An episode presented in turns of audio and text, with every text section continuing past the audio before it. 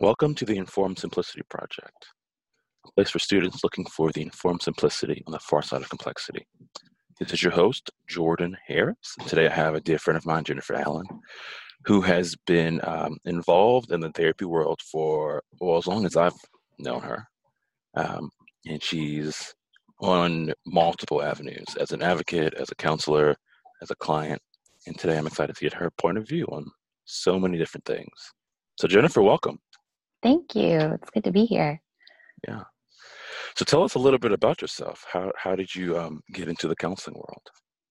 Sure. Um, I guess I'll start by talking about uh, my time in Africa.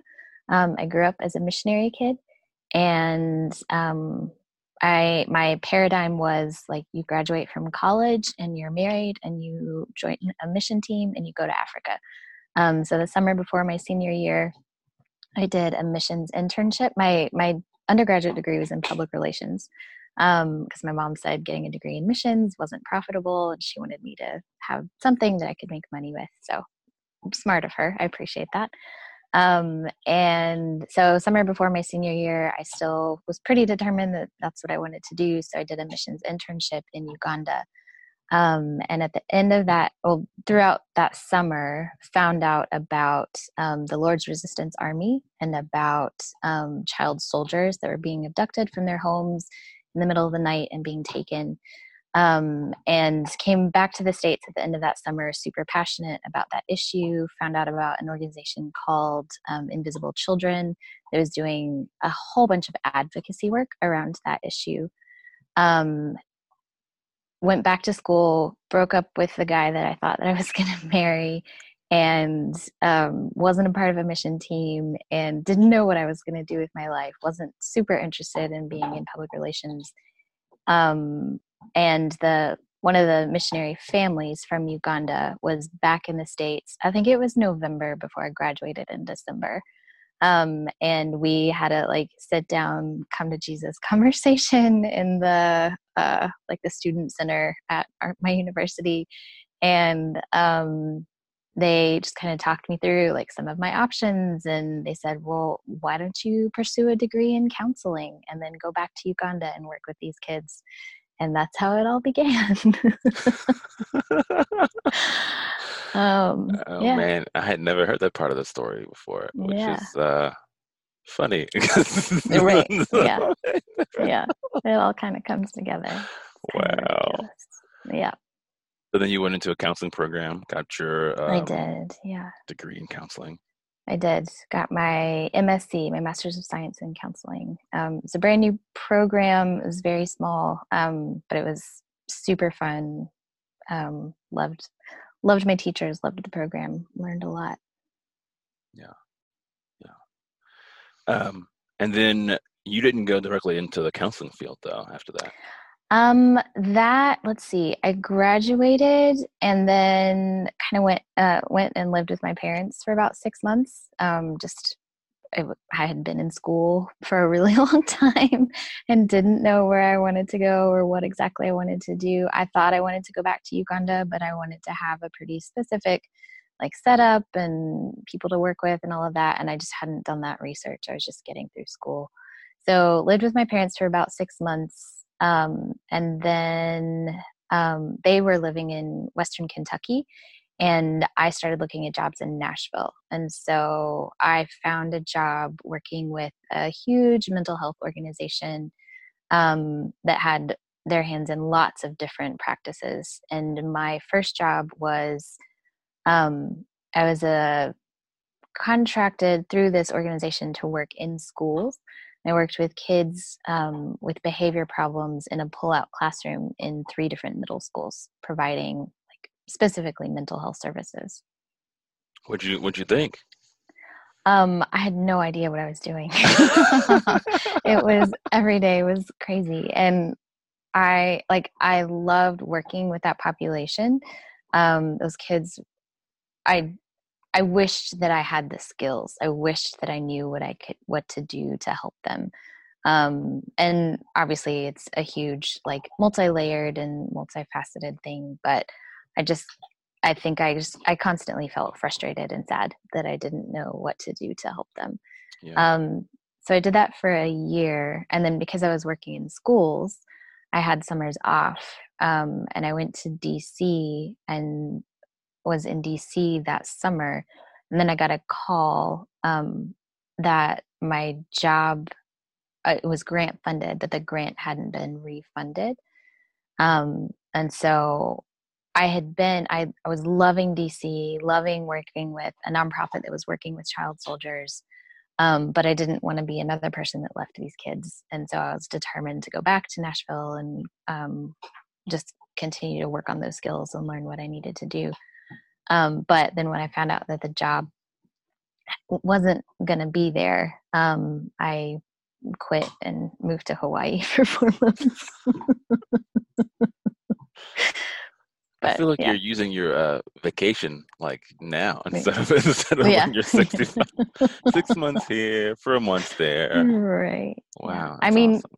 in Hawaii, I lived with my best friend from high school and her uh, like six month old twins while her husband was deployed. So I wasn't I wasn't just playing, but you know, it was. It's Hawaii. I mean, I hope you were. It was Hawaii. yeah. Yeah. It was good. There's there's no shade, only only jealousy. I mean, that's Hawaii. I've yeah. heard it's like 75 every day and no mosquitoes. Like I don't I don't understand. Yeah. It's pretty great. Yeah. yeah. Wow.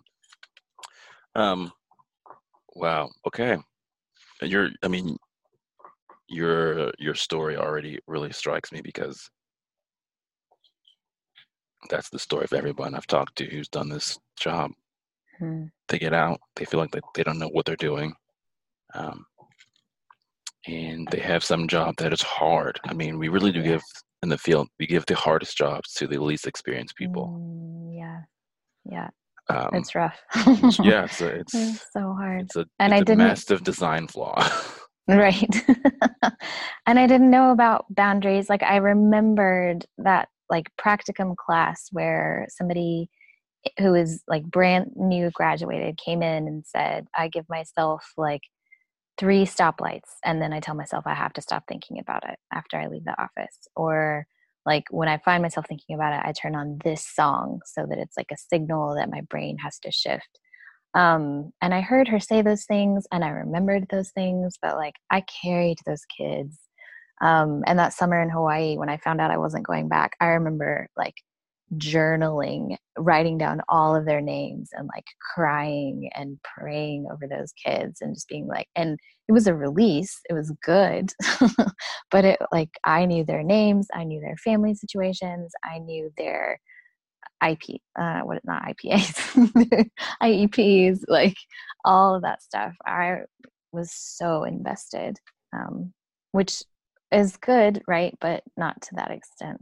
So. So after you so, so you started working in DC mm-hmm. and you're working with child soldiers. Um, so I, I volunteered for that summer um, with a it was a organization that was working on policy, and so I was knocking on senators' doors and delivering thank you letters after a big event that had happened. Um, but when I, I moved to DC after that summer or after Hawaii, and I was working at an adoption agency, so I worked with families adopting from Ethiopia. Hmm. Was that more like case management? Was that more like yeah, it was more them, like case management. Yeah, yeah. it was. Um, I became an expert on the paperwork process, and so I wasn't even I wasn't even their like case manager on the ground. I just knew what pages and like what documents they had to get from which government agencies and what order they needed to be in, and like the details of making sure like the notary's uh, stamp wasn't expired, that kind of thing. But I got the job because of my degree in counseling, which is fine. um, but I did. Uh, these families are spread out across the United States. I I met one of the families the whole time, like face to face. Um, but they were traveling, they were visiting from Greece, and they were waiting for a very specific adoption, like a sibling group of a specific age. Um, and when I started, the adoptions from Ethiopia had just hit the beginning of their slowdown. Um, and so it, I did use skills that I'd learned in helping these families. Um, but this family in particular, like, I surely by now they've gotten this referral. It's been seven years, but it had been a long time.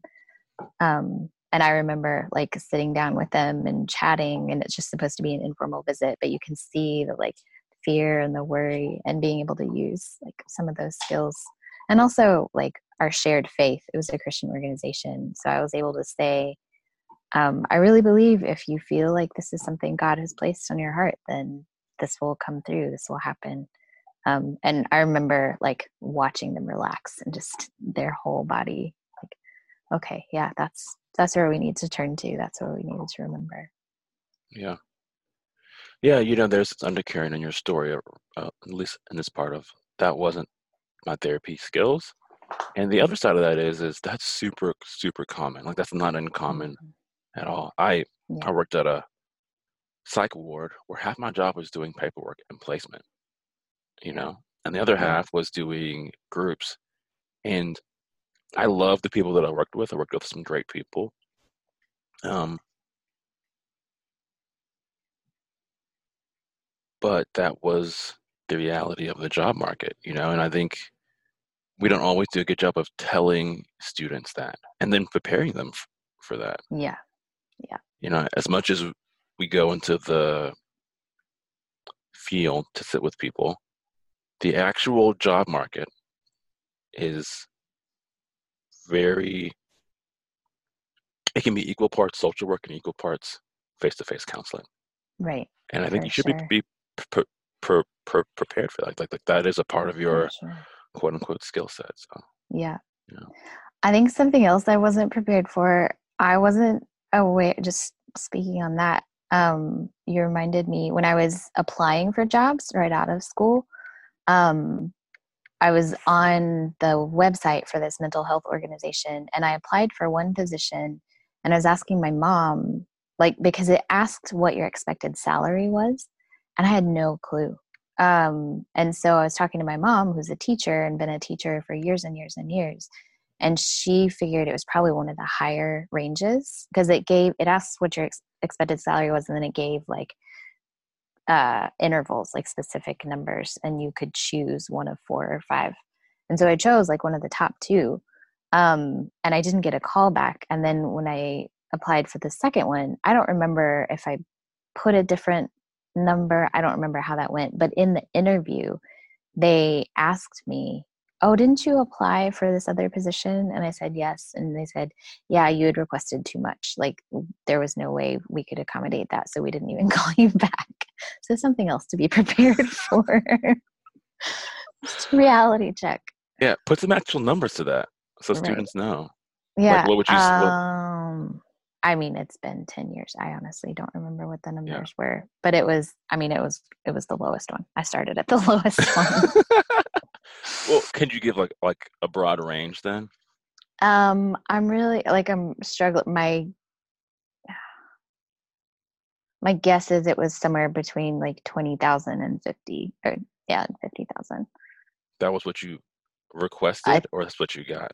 No, I think, I think I started closer to 20 yeah and i think like the highest was 50 so it was like 20 30 40 50 or something like that yeah yeah, yeah i think that's also super true i um i i had two job offers when i was living in louisiana and both i turned down because they were just very low my first one was 35 this is after my doctorate Wow. I got out yeah. and I was over yeah. and I was like, this can't be a real offer. Like, right. like, like what right. And then the next one was a great job and they offered like 40, 42 or something like that. And I was like, yeah, what is going on? And right. naively, I turned that one down and then uh, couldn't find a job. so I couldn't find a job for the next year and a half and started doing three different yeah. part-time jobs. Yeah. yeah. It was hard.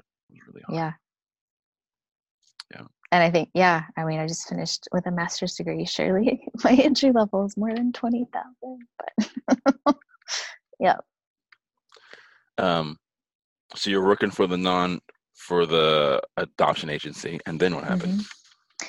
so i worked there for two years um my i yeah, I'll just get real personal and we'll see what happens. um, I grew up uh, in a very Christian home, like very loving, very like, I mean, as healthy as anybody's to be, right? Um, missionary kid. Um, and my experience in DC was the first time I'd been outside of that uh, Christian sphere.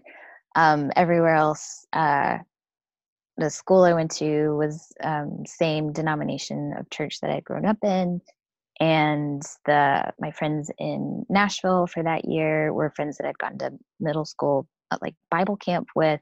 So it just had been in the same space forever and ever and ever, and even in Uganda, like same missionary, same church denomination. So when I moved to DC, well, that summer, I got to know the folks at that nonprofit that were doing the um, child soldier work, and one of them like grew up. two of them grew up Catholic. One of them was a staunch atheist. One of them was like existential crisis every day, but a lovely human. And the other one was kind of in a similar experience, like life space as me. Had grown up Christian and was kind of mm, doing some exploring, but I had never spent time with people who were doing work around um, like issues in Africa who weren't coming at it from a Christian perspective. And I didn't know what to do with that. Like that kind of blew my mind. Um, and then I just kept having experiences like that. I met um, gay people who were Christians, and I had grown up never doubting that Jesus loved gay people, but I didn't know that gay people loved Jesus. Um, and so my experience in DC was like revelation after revelation and paradigm shift and paradigm tearing down. And um, I just kept, I got to a point where it's just like, I don't know how much more I can learn, but I just kept realizing God is so much bigger than I ever gave him credit for.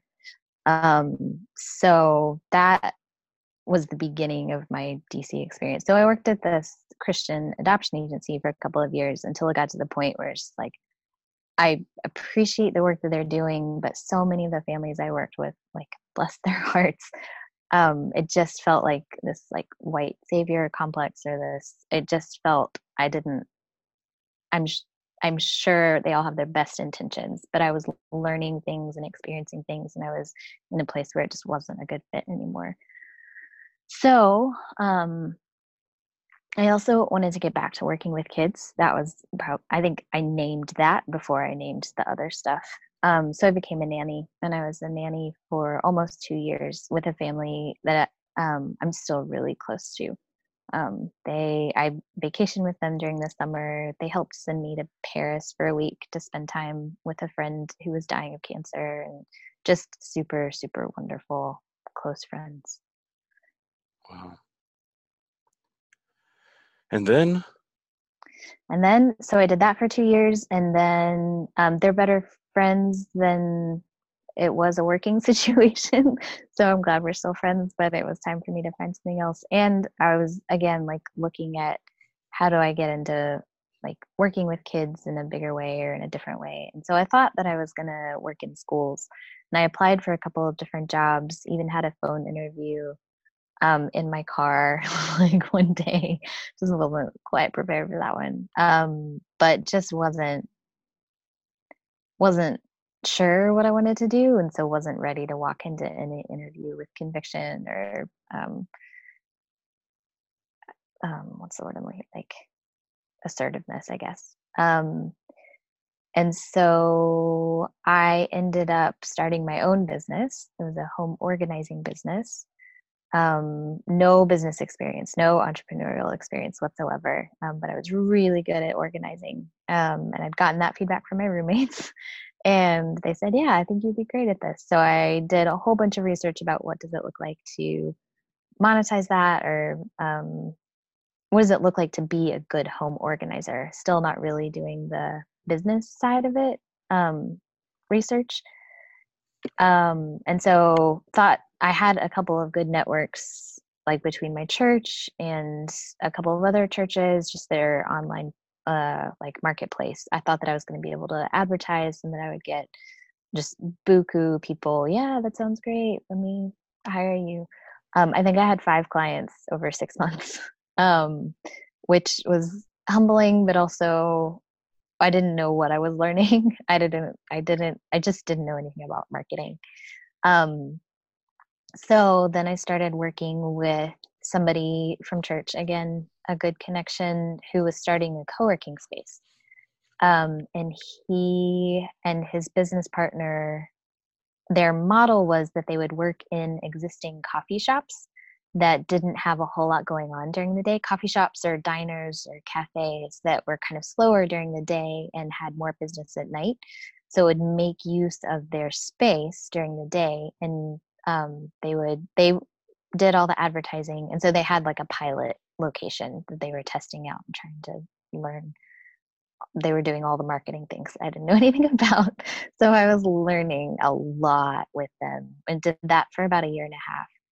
Um, and that was really, really good learning. Um, lots of challenges, like personality wise, with some of the folks involved in um, in the project, but um, just learned so much about business and marketing and keep saying marketing, but it's more about like testing this theory and what does it look like to have this idea and put it out there and then improve it as you're going and see how that builds. Um, and they they one of the guys worked from home and so he felt like he had it like super figured out like these are the key things we need to advertise and i think he was right. I think it was really good. And we had like we grew it over that year and a half and it was really fun. But one of the things that i learned um, was about digital nomads. I learned all about who is working in co working spaces and did a whole bunch of that research. And so then found out that there's a whole like community of digital nomads that live all over Southeast Asia. And there's like a, it's not a trail, but kind of a, just several hot spots, people, places that people visit or places that people work for an, a certain amount of time um, just based on the visa situation and all of that. Um, but they're working for a company in the West and they're get, getting a salary at that level and they're living in Thailand where cost of living is a fraction of what it is in the West. And so they're living in villas and eating coconuts and mangoes every day. It's amazing. so I wanted that. it's all the Hawaii perks without the Hawaii right. money. Right, exactly, exactly. Um, so I did uh, eh, manage the co-working space and practice some of my PR slash marketing skills, and then um, one of the founders and his wife and three kids went and did a trip in Southeast Asia. And they were gone two or three months. I think they had set a budget and they said they would come home after that. Um, and so I followed after they came back, I went and did that and I set myself a budget and then I did.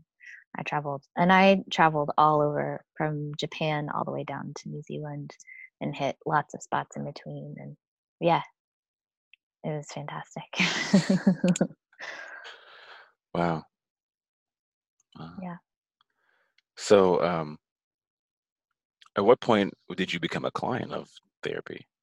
Oh, um, let's see. So my senior year of college, well, probably my my first year of grad school, I just start like I finished in December. Jordan came to my graduation, like showed up and watched me walk across the stage and left again. um, and then, um, right? I like how that's right? like the one thing that you remember. oh my gosh.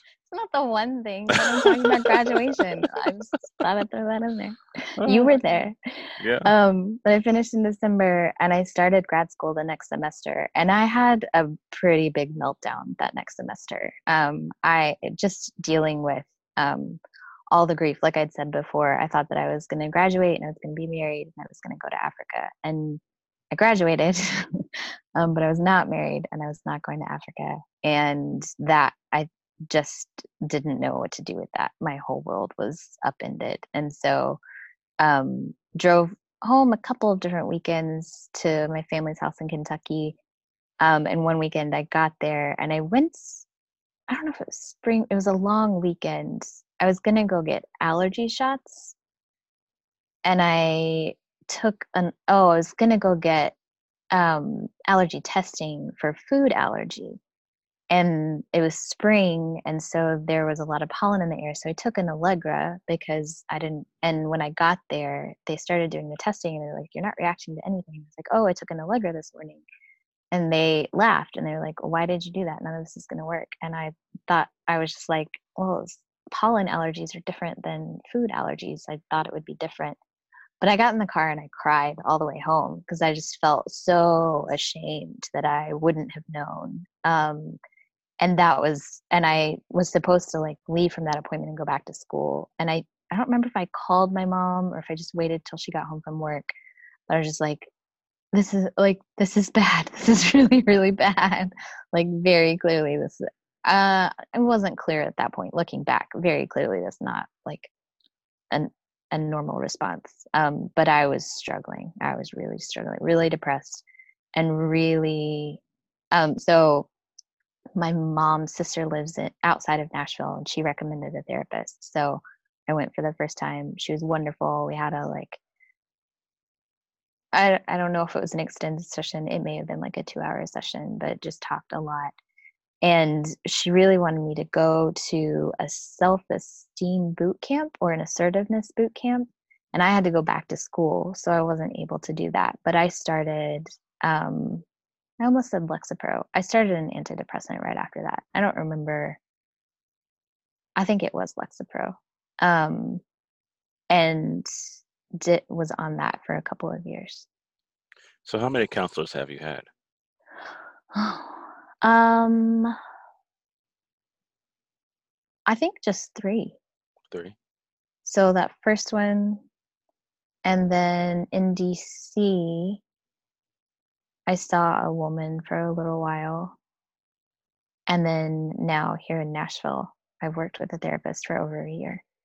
So would you say that you've kind of really only had two? Because that first one you saw just for that one session. Yeah. I feel like like she's she's been like a mental health like a resource like she feels like a lifeline like i could call still anytime she still like sees my aunt she showed up at my uncle's funeral um so like she's a a part of our family. so I feel like she's still part of my life. But yeah, I've only really worked with two. Yeah. No. And your one in DC, how long did you see them? Um, I think I only saw her for a couple of sessions. Um, a couple as in maybe three or four. Um, I think the scheduling, I think my jobs changed and I didn't have the money to keep going back. Um, I'm trying to think what the timing was on that. I feel like it was towards the end of my time working at the adoption agency. Okay. And was that a man? Was that a woman? Was that? It was a woman. Yeah. She was recommended to me by someone at the, well, just one of my friends through the nonprofit. Um, and was she helpful? Was she unhelpful? Was she? She was helpful. helpful. I'm trying to think. I think I'm moderately helpful is appropriate. I feel like I feel like my issues were time of life, and I feel like like I'm always going to struggle with depression. I was on antidepressants for a couple of years, um, and then kind of weaned myself off towards the end of my grad school time. Um, and then and haven't been back on, but there are definitely times when I can look back and be like, oh, I was real depressed um, and I definitely get seasonal depression. And so that, like, I went back to Southeast Asia last year um, and was planning to go for three months just to avoid winter because financially I could and situationally I could. Um, ended up staying six months, but um, sunshine and coconuts, how can go wrong? Um, but yeah, she was moderately helpful what I remember the- specifically like working through uh, feelings about a guy and that it wasn't going to happen. Um, I think there was more going on, but that's those are the conversations I remember. Yeah. what could she have done to be more helpful? You know, this is the question I Mm. think therapists don't often get I feedback on. it's a good question. I I hmm. I think so much of it is personality. Um, and I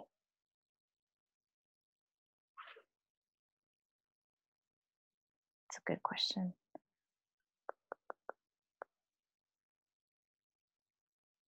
I think I felt like she was my mom, like giving me advice more than she was because she kept pushing me, like asking me, like, would I regret it if I didn't do this? Or what would it look like if I didn't do this? And like, that's good. That's helpful from a therapist. I think I probably need that, seeing as my first therapist wanted me to go to an assertive, assertiveness boot camp. Um, but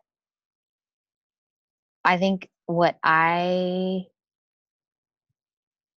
have struggled with a lot is feeling like I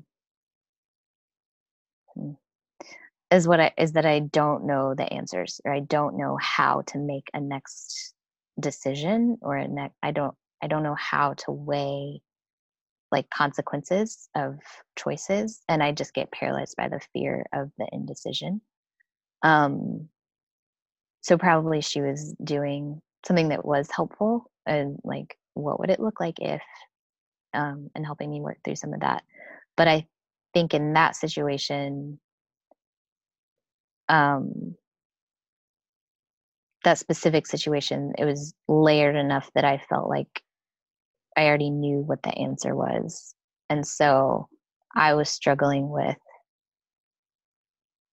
probably just the grieving again honestly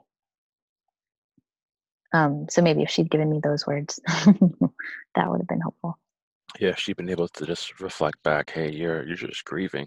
yeah yeah And maybe normalize it some more or Yeah. I think that's something I've struggled with for sure is feeling big feelings and not uh and feeling out of place because of it or feeling like crazy because of it. And if more people had said, "No, it's okay. like just feel your feelings, it's fine." I think yeah, my life would look different. but I'm right there. I'm there now. yeah. I'm, I'm learning how to feel my feelings and it's Yeah. got really powerful. It sounds like she was trying to help you think through your options and you kind of knew what your options were. Mhm. You just wanted to have you needed to have your your emotions sort of normalized. Yeah, I think so. That makes Hmm. a lot of sense. You know, it's so hard for therapists. Were you able to tell her that? No, I don't I, like. I think this is the first time I've verbalized that. So, yeah, I could go back and see if I can find her contact information. Tell her. I think Remember me from five years ago? Well, uh, Right, yeah. this is what I needed from you. Um, I forgot what I was going to say. I mean, uh, you know, so I'll fill it in. yeah, Um, something I've thought a lot about is the process of therapy, right? yeah, Most people focus on their model mm, yeah, or they focus on their own, as one therapist calls it, psychotheology, their mm, philosophy. And something that I focus more on is the process, right? yeah, And so things like what's the average number of sessions people come? Mm, yeah. Um, what are some of the factors across the board, regardless of model or orientation, that keep people in therapy or push people out of therapy?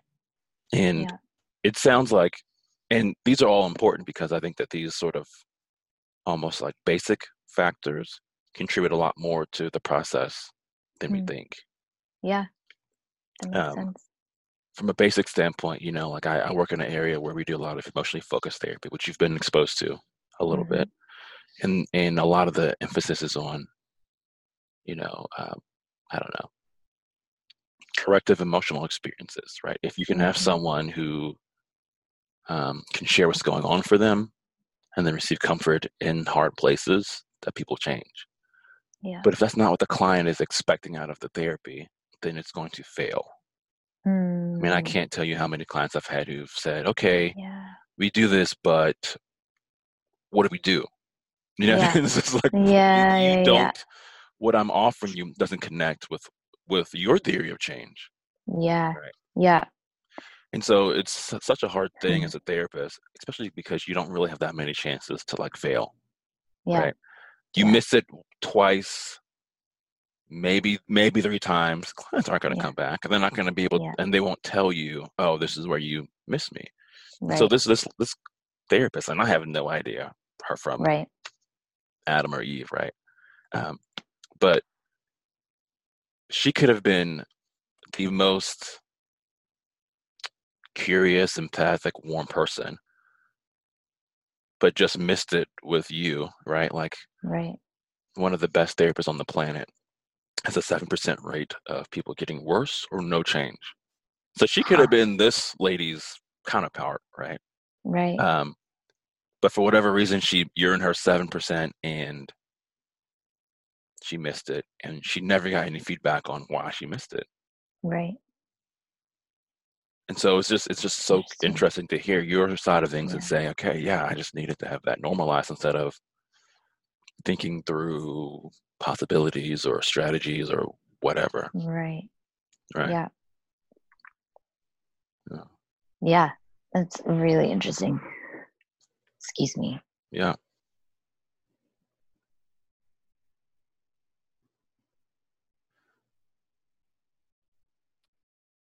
Um and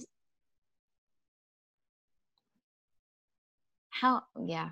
What what is the role of the therapist to educate people on what they're capable of or to educate how how yeah because people come when they're hurting right? When there's something wrong. And i we probably expect changes like pretty quickly. We're hurting and we would like something different. And there's nothing that's going to be magic like that. Maybe drugs help but like there's no there's no like fixing fixing. And i think my one of my biggest issues as a client has always been um I know I I know a lot. I'm smart. I'm articulate. Like um, and so I, and I'm super introspective. And so far, I've already done a whole lot of work before I show up at a therapy session. And some of that's spiraling, and some of that's unhealthy. But I'm pretty I'm pretty good at showing up in therapy and knowing what I what how to talk about what's going on. And so I think what you're saying about normalizing emotions is what I can't find in myself because I'm spinning on what I've got. Sorry. So having, yeah, having somebody just say, hey, like, this is normal time of life stuff. Or, no, that's, yeah, that's significant. Like, that's statistically significant or clinically significant. And these are the things we can do about it. Um, just for some more disclosure, um, I recent, well, I don't know if I'm ready to talk about that. Don't. Not Yeah. at all. yeah. Um, I've started uh, working with a group that has shared, like, that has opened my eyes to um, just dysfunction in family systems, like generations back, that has changed things more than anything else has.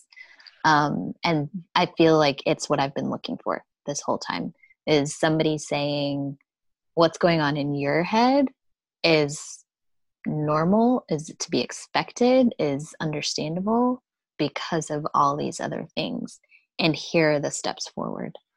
Um, so that's been revolutionary. Yeah, I wanted to talk to you about that because I know that you've done some like trauma work as well. Mhm. Um, yeah. And, you know, I'm not going to ask about the trauma or whatever you worked through, but um, one of the things you said was after you'd done your trauma work, then you got involved in a few different groups or whatever, and you feel like you finally had like action steps. hmm Yeah. You- Um, Yeah. yeah. Go ahead and ask your question so Well- I can answer it clearly. you know, I think that's the at least for me as as I heard that, I had this thought of you're saying that your trauma work was really really helpful, hmm but then you're also saying that something wasn't quite hitting that there was something that was still kind of missing. Right. Um, So I think, yeah, I think there's um, so much of the work. I'm I'm going to refer to trauma work as the work that I did with a group in DC, just like an informal uh, group of people that got together once a week and talked about like what we'd been through and what does it look like to heal. And it wasn't led by a like licensed practitioner; it was just like a church group. Um, and it was so I think that was healing because it was normalizing in a way. Like we all talked about these like difficult experiences and we were able to sit together and talk through all of these things and that was really really good. I formed just really close friendships through that. Um but that those patterns of thoughts and behavior are still there. Like that didn't that work normalized it in that it um, provided a space for healing and it provided a space for sharing and for actually like talking about what was going on or what had happened but it didn't it didn't interrupt those. It didn't change anything. And so um, being able to do this work with this group that i'm in now um,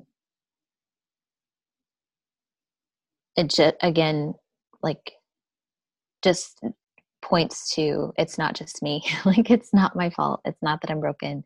And it and it just reinforces that there is a way to change things that there there so, are steps for that. Um and you're also talking to a therapist now. You have your own therapist now. Yeah. Um and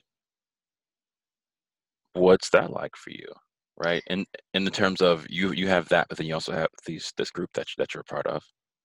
And right. it's i'm assuming you're getting different things from these groups I am for sure. Uh, my therapist was the one that recommended this group to me. She's actually been through it herself, um, and so that I was super grateful for that.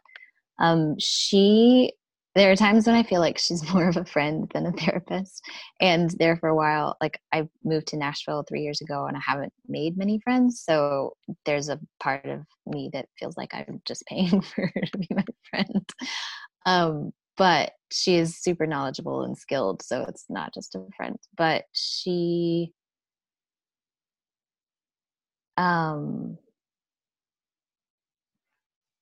she for a long time i've said it almost like it's she feels like my cheerleader um and that again isn't what i've expected from therapy but it's what i've needed. I think i don't realize how negative my internal monologue is and so when she stops me and is just like, yeah, but you've been working really hard. um, it's like, oh, you're right. I have been working really hard. No wonder I'm tired. No wonder I'm stressed. No wonder everything is hard. Like, I have been doing a whole lot of emotional work and emotional growth. And it's good to have her just reflect that back and just say, no, you're doing a lot. Mm-hmm. Um, where you were a year ago, year and a half ago, completely different human. So. And do you? How often do you do you do you see her? Um, usually every couple of weeks. Um, we took a break. Uh, she had a baby, and so I think she took two months, and then I traveled for a year. So I've been seeing her on and off for about three years, but okay. we've had some interruptions. Yeah. So it sounds like with her, a lot of support, a lot of cheerleading, a lot of encouragement. And then for your group, they're more digging into you and your family and why you did what you did. And yeah. Um, also normalizing, of course, you did this because look at what, where you came from. Right. Exactly. Um, yeah. Do you wish your therapist would dig in more? I mean, obviously, been, you're getting what you needed from her, right? But right. Yeah, there have been times when I have. I think I talked to you about I wish she would give me some homework assignments. I wish she would give me and I think that was me like just searching for like where is this coming from? Why do I still feel like this 3 years later? I, yes, I have grown. Yes, I have learned new skills. Yes, I have done these new things, like new acceptances about myself and all this stuff, but like it's still keep like there's still something missing. There's still this feeling that I'm missing something um, to put these pieces together. And I think I'm getting that from the group. Um, so I, yeah, I wish there had been more of that from her. And I don't know. I I did an EMDR session with her, and I don't know if we had continued that, um, if I would have felt like I was getting. This isn't how I really feel, but getting my money's worth. Um, it's just like I go and I talk and talk and talk, and then I leave.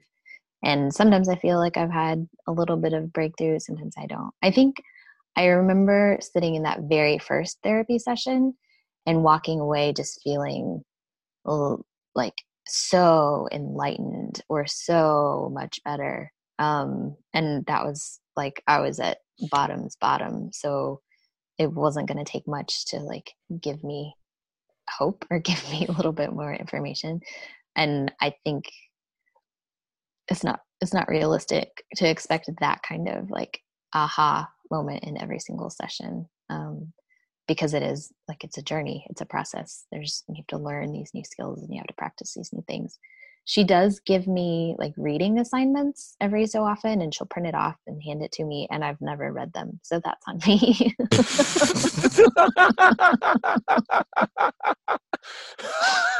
That's just being real oh my like god oh my god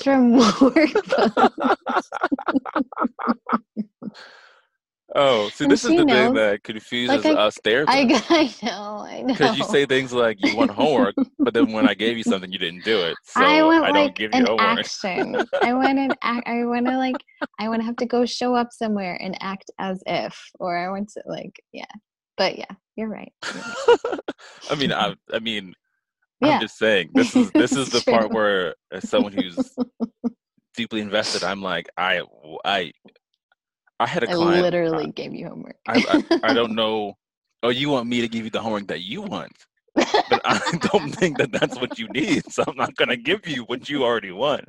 And if I could do what you wanted to do, you would just do it anyway, right?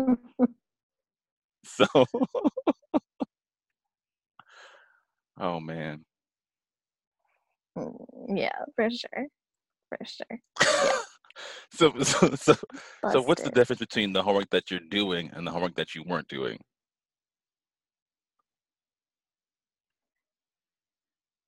Oh, good question. Um, also, just so you know, there was a lag in the audio right then. I don't yeah. know if that'll happen on your side, but for me, we'll see. Um, the difference between the homework that I am willing to do. Well, I'm not, I haven't been diligent about doing this other homework either. Um, I think this other homework, I feel more. I'm just not good at doing it. Um, I think I get nervous about the amount of emotional investment it'll take and the the amount of emotional energy it'll take and so i just i just don't do it because i'm already feeling a lot of things. I just had a tornado tear through my neighborhood and now with the coronavirus i lost all my jobs so um just i mean that's just in the last two weeks but um but but the one with the group you are doing and you apparently enjoy it and it's really helpful. Yeah um for the most part i'm doing it um yeah i think i just i i what i'm feeling in myself is that i just get nervous about the amount of emotional energy it will take. Um, but i keep showing up because i know it's important because i know that it's good. Um, my plan is to go back through and work through some of the assignments that i've missed um, like in it the almost, next couple of days. it almost sounds like the fact that they're giving you homework even if you're not doing it something about that is encouraging to you? Like you feel like there's yeah. there's a plan. Yes, for sure, absolutely yes. Um, there is a there is a way forward, a way out of this. Whereas with your therapist, it wasn't often enough to feel like it was consistent or was part of a larger, or it was, a, or as though it wasn't a, ugh, you didn't have the sense that it was a part of a larger sort of plan. Yeah, and I that I think you that's very true. I work best when I know what the plan is or what the goal is. Um, because I, man, can you be my therapist? um, yes, I, I can. One hundred and eighty dollars an hour, cash under the table. cash under the table. Venmo. Um, I yeah, if I have a really clear goal, I'm will like I'll do the homework. I'll do the things from here to there and I'll like I'm really happy doing research online and reading articles and finding out what other people are doing. Um like building a a business. I I'm, I'm learning those skills and I love it. I love doing that research and this is my goal and this is my niche and these are this is how to market to those people. I love learning those things. Um, so I think if I could apply that to therapy and my work with my current therapist, it's I just show up and talk and then I leave. Um, and I I think we do that because it's been infrequent enough and because I've led that way. But if I showed up and said, "Hey, if we could like come up with a like five step plan and this is our goal like she would totally be on board with that.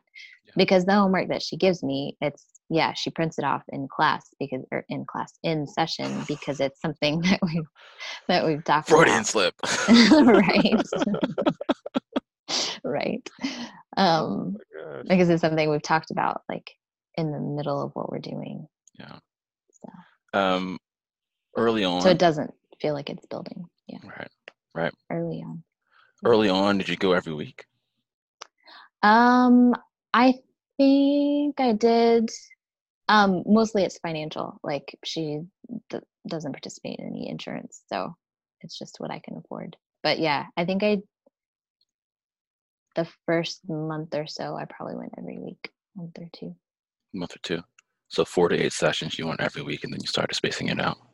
Yeah therapy man is such a weird such a weird and, and job. It's such a weird job. Yeah yeah.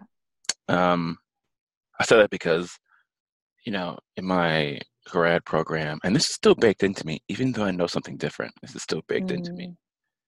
in my in my grad program i got the assumption that people would come every week for like two years and work through their stuff. That never happens. Yeah. that never happens. Yeah I tell my clients, people do one of three things. They come, um, and usually they see some sort of change within five to six sessions. And at that point, they either drop out, they say, let's keep going every week, which is a minority of people, mm. or, and the majority of people, they say, this is great, let's continue this every other week. Mm-hmm. Interesting. And that tends to be what happens until later on they drop out, right? And so, yeah, um, yeah, it's just hmm. fascinating. Yeah, I'm recognizing what's coming up for me as I'm just realizing I feel weird that I'm still going. Um, I'm grateful that she's a resource and like it's good, it's what I need. But there's a part of me that's like, oh my gosh, I've been in therapy for three years. What's happening? like, why, or even why is it taking us three years to get to this point where I found this group? And I'm like, but also like, I came to her a broken shell of a human. like, I had been, I had buried a best friend. I had left my life in Nashville, in DC I had traveled for four months in Southeast Asia. Um, I had no friends. I came to her just like, um, and so yeah, she's we've done a lot of work together. Yeah. Yeah. Which is awesome. That's so good. Yeah. Yeah. Um. Is there any advice? Like, if you had to mm. give us, be more like Jordan. Don't be like me. Do not be like me. If you if you had to give us some advice, some something else as a mm-hmm. client that you know most therapists don't don't hear. Yeah. Um.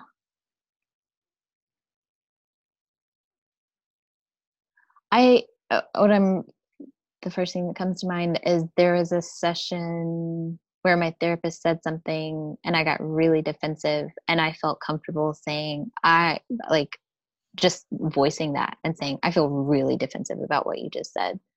Um and she was grateful. She was just like, I'm thank you so much for saying that. Um, so whether you I don't know how a therapist can say to their client, push back anytime you need to, like tell but somehow making it a comfortable space for people to be able to say even in session whoa like what you're saying right now doesn't sit or doesn't fly or i'm not like i can't hear that right now. Um that was really helpful i think for both of us in that session to be able for me to be able to say i like that doesn't sit well. Yeah. No i think um that's so true you know uh, there's a lot of research and uh, i think it transfers over that says um, people have to feel safe saying no and the more people are safe saying no the more um, they say yes mm, yeah right yeah um, yeah. and if they don't feel safe saying no eventually they exit the relationship. Yeah. So I think it's so important. And yeah, it's so important. So as I've thought through the process and read some of the research, and I try to follow up with my clients and review my past sessions and try to figure out, okay, what the heck is going on here? Yeah. Um, I feel like there are three types of clients. Okay. Early, early on you have some people who just aren't invested in the process. You know, I've I've had this I've heard this, but I hadn't really seen it. I'm sure I just missed it. Mm. Um, up until about about a month ago, when I had two sessions that I thought went really, really well, mm. and it was early on. We were session one or session two, um, and then the next week I got calls from both of these clients and they said that they weren't going to come back. And I was like, hmm. but the sessions went really, really well. Like you're, they were both couple sessions and you're, you know, you're saying you've said things to each other you've never said before. You're hugging each other and crying throughout the session. You know, you know what I mean? Like, like this is mm-hmm. a great mm-hmm. session. Yeah. Yeah. And um, both of them said, we decided to go see our pastor because our pastor couldn't see us before, but now, now they're going to go see us. Oh, wow. And at first I was like, what did I do wrong? Oh my gosh, yeah, I'm a horrible yeah. therapist. And then I was like, no, they actually just weren't invested in the process. Yeah. They were on the fence. Yeah. Um, but you have those those clients. And then and I, yeah, go ahead. No, Sorry. no, no. I'm trying to get your feedback here. So you go. Yeah. I feel like I'm curious to hear about the other two kinds of clients, but I feel like that's been me at different points. So like I've been probably all three clients at different points, but go ahead. Um, and then you have the people who they appear to be all in and they come for five or six sessions, and then I don't hear from them anymore. And um, I think I must have missed something with them. And I can't, for the life of me, tell what it is. I have a client now who, hmm. well, I don't have her anymore. She came in, and she said that she was just going through lots of stuff and there was no one to really support her. And I just normalized and validated and normalized and validated. She had this weird this weird look on her face like, you know, what are you doing? Hmm. She's like, this is just really weird for me. I don't I don't know. And we kept going and I just kept doing that hmm. because the things that she was talking about were sort of like normal everyday life hardness. Yeah. And then she dropped out about a month ago and I haven't seen her. And I'm like, I don't know what you wanted out of therapy. Yeah. I don't know if you knew what you wanted. Maybe you did. You just didn't have the strength to tell me. Not strength. But I think it does take a strength to say to the person who's in, mm. who's a therapist, like, this isn't working for me. Yeah. I don't yeah. know. I don't like that word, but it's the best word I can think of. Um, and so I, think I have some of those who it's like we start off well, and yeah. then we get five or six sessions in, and I at least feel like I'm not giving them what they want, and it leaves me with a sense of maybe I'm like letting them down. Hmm. You know? Yeah. Like like they come in, they came in with hope, and then they left. And I think it being let let down. Let, being let down. Yeah. I want to fix your problem. I want to tell you. Know, tell me. Fine, but I want to know. no, I just I just want to make you feel better. like, that's, my, that's my go-to. Like, oh, yeah. but you're fine. But you're fine. Um, it's not about you. It's about them. Um, I think it's I think it's really hard. I think we don't know what we want, and we don't know how to say no. This is what I want. That's why we came to therapy because we need somebody to tell us what we need. Um, and it's hard to sift through like what I'm experiencing. And I think, I mean, I think we give a lot of weight to what a therapist is saying um, because, um, sorry, I got distracted by my phone. I think we give a lot of credence and weight to what a therapist is saying and if it's not working then it probably feels more like a personal failure feels like i'm not showing up in the way i need to or i'm not communicating clearly um so i think your client's probably walking away feeling the same way that you are but not about you just feeling like just feeling like i don't i don't know what i I, something's missing, but I don't know how to say what I need. Um,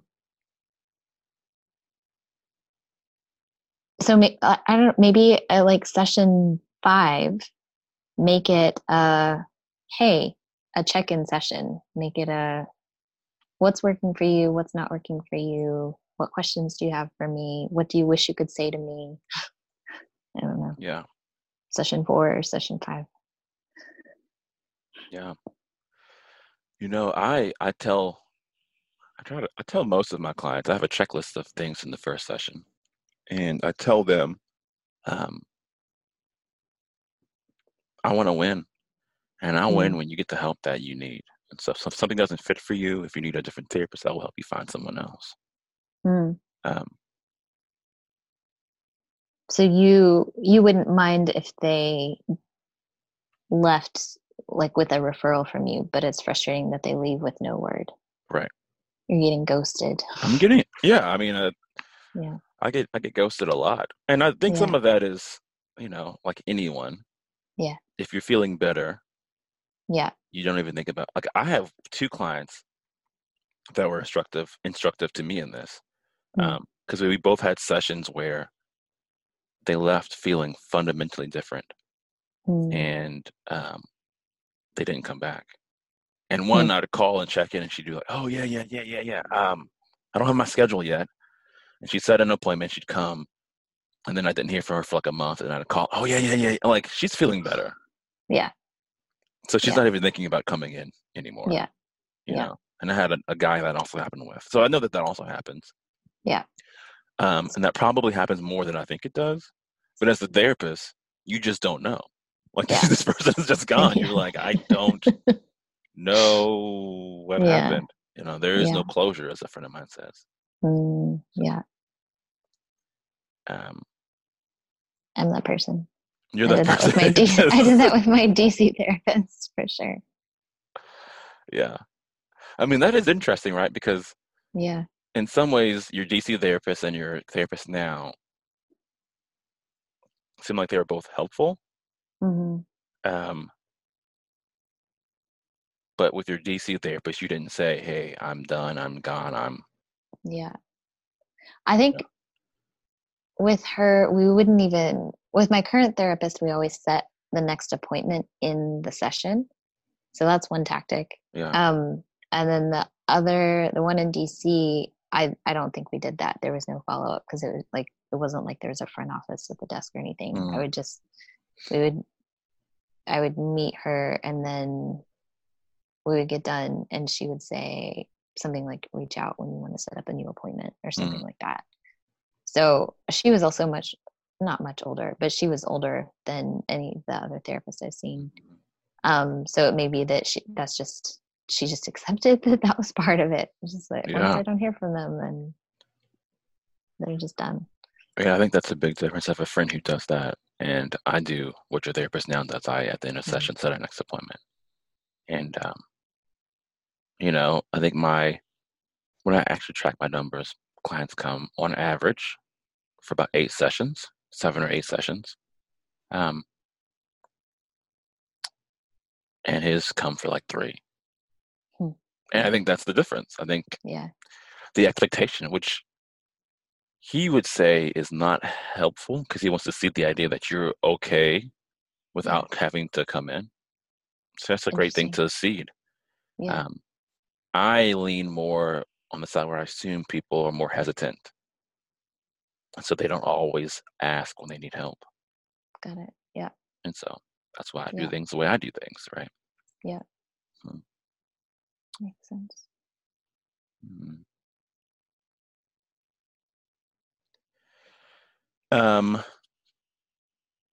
and let me ask you this, right? So then there's, so we talked about the first, in my mind, the first two types of clients. And I think the third type of client is the client who comes in and they're asking for something that you don't offer, Mm-hmm. right? Yeah. Which is a tricky thing, but it happens every once in a while, as in, I will often, not often, I'll occasionally have parents come in and they want to, they want me to do therapy with their kid. And I, and I tell them, um, I don't do therapy with kids alone. I do family therapy. And that looks like is we work with the kid until the kid is ready to work with you. Mm. And then we do family sessions from that point forward. So I can't work if you are not going to be available. I'm just Mhm. not going to set that up on the front end. Yeah. Or I'll have people come in and they say, "Hey, I need CBT skills for X, Y, and Z," and. I and I go, kind of like what I said to you earlier. Like if that's what you needed, I would assume you would already do it. Got it. As though Hmm. you can't pick up, you know, a book on CBT and work through the workbook. Yeah. Um, and I think They just need a coach. they just need a coach. yeah. Yeah. Yeah. Yeah. in some in some sense and i think that's a, that's like a weird middle ground because it's not that they're necessarily not invested Hmm. it's that they have a very specific theory of how people change and if you can't match that theory of change um, then it's not going to work out Yeah. and Did you set up? Sorry. Did you set up those uh, as a result of experiences, or just after all of your school and learning and experience? um, it's a combination right and so there's a lot of stuff on motivation in therapy which i'm taking much more seriously now Okay. There's also stuff on common factors, and people tend to think of common factors as these are the common factors that make therapy successful. Hmm. And to me, the obvious implication of that is there must also be common factors that make therapy unsuccessful. Hmm, Okay. Um, and so that's why I'm thinking about motivation and what clients think of think of as that theory of change. And then, you know, the other part of this is my own clinical experience. You know, so Makes sense. it's a mix. Just curious. Yeah. Yeah. And then there are clients that show up motivated and ready to work. Yeah, I think for me those are the hardest, honestly, to identify because Mm. um, I don't think that they stay for very long. You know, I don't have people stay for. That's part of why I want to talk to you because Yeah. you, I think, I think my experience has been therapists overreport the number of you that they have in their session. oh, interesting. Yep. Okay. Um, when I actually have my friends who track their numbers, it doesn't happen that often. When I have people who look through and pull their statistics, Mhm. it doesn't happen that often. Yeah. Um, but they will say that, oh yeah, so and so is, you know, have so many people who come, and that doesn't tend to happen. Got it. Um, Huh. and My yeah. huh is uh, I'm interested that they overreport that. I is it because they've built a relationship and they know this client and that they've been there for so long that it feels like they're there all the time. I don't know. it's a, I- it's a, it's a, um, I think it's a memory trap. Yeah. Right. people tend to misremember. And so that's why it's important to that's why it's important to do research and to track your numbers and look at things. People Yeah. tend to misremember on both sides. Yeah. But part of what we know from the research is that therapists tend to over-report um, how well they're doing with with with, clients. They tend to, um, excuse me, they tend to miss when they're missing with with clients. Hmm. So they they really don't do a good job of telling the difference. Um, and part of that is just humans have selective memories. Yeah. No, I'm thinking if I had a practice, would I even think to track my numbers? I think at some point I would, but I mean, the first year or two, I'd just be like, just give me the clients. Right. Yeah. But yeah. So, well, look. Anything else? Any other thoughts? As someone who's done a lot of her own work and mm-hmm. No, I'm I'm intrigued by your question uh, or your question or your observance that therapists don't know what they're what they're missing with the client or what they've missed with the client. Um, and I don't know how to qualify that, but I'm interested in it. And I like I have a lot of friends who've been through therapy. Like I could poll all my friends and be like, please "What did you feel like was missing?" Yeah, Yeah. yeah. It'd be interesting. Everyone's at home anyway with the coronavirus. So send out a few texts Everybody's trying to trying to find their therapist right now. Um, yeah, my therapist actually suspended uh, their sessions for now because she has to be home with her kids, and her kids are young enough that she can't do virtual sessions. So, if her husband gets sent home full time, then she'll pick him back up. But yeah, there, my therapist is just unavailable at the moment. what am I gonna do? Yeah. Um, but yeah, no, she was funny. After my six months traveling in Southeast Asia, um, and then like three months later, just about, she was gonna go on maternity leave. She was like, "If you need me, I'm available." What am I saying? You've been in Southeast Asia. You're fine. You're not gonna freak out. But she was having some clients who were like panicking that she wasn't going to be available. I was like, yeah, cool. I sent her, I think three. There, there were some significant life events that happened during her maternity leave, but I just sent her like incomparably long emails, and then I felt better. So Oh, yeah. Someone in the universe knows. Okay. exactly, exactly. Well, look, Jen, do you have any closing thoughts for us before we get off? Um, thank you for what you do, even if you never hear from clients who just disappear. Like you, the fact that you listen is a huge deal.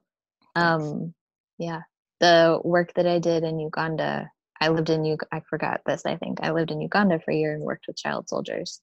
Um, after a semester of grad school in therapy, um, so I showed up with full disclosure, like I don't know what I'm doing. I'm brand new to this, but I care and I would love to listen. And that's what they needed. Um, they just needed somebody in the world to know their stories, and that's that's a huge gift that you offer. So thank you for that. Well, on that note, thank you for coming on the show. You're welcome. Thanks for having me.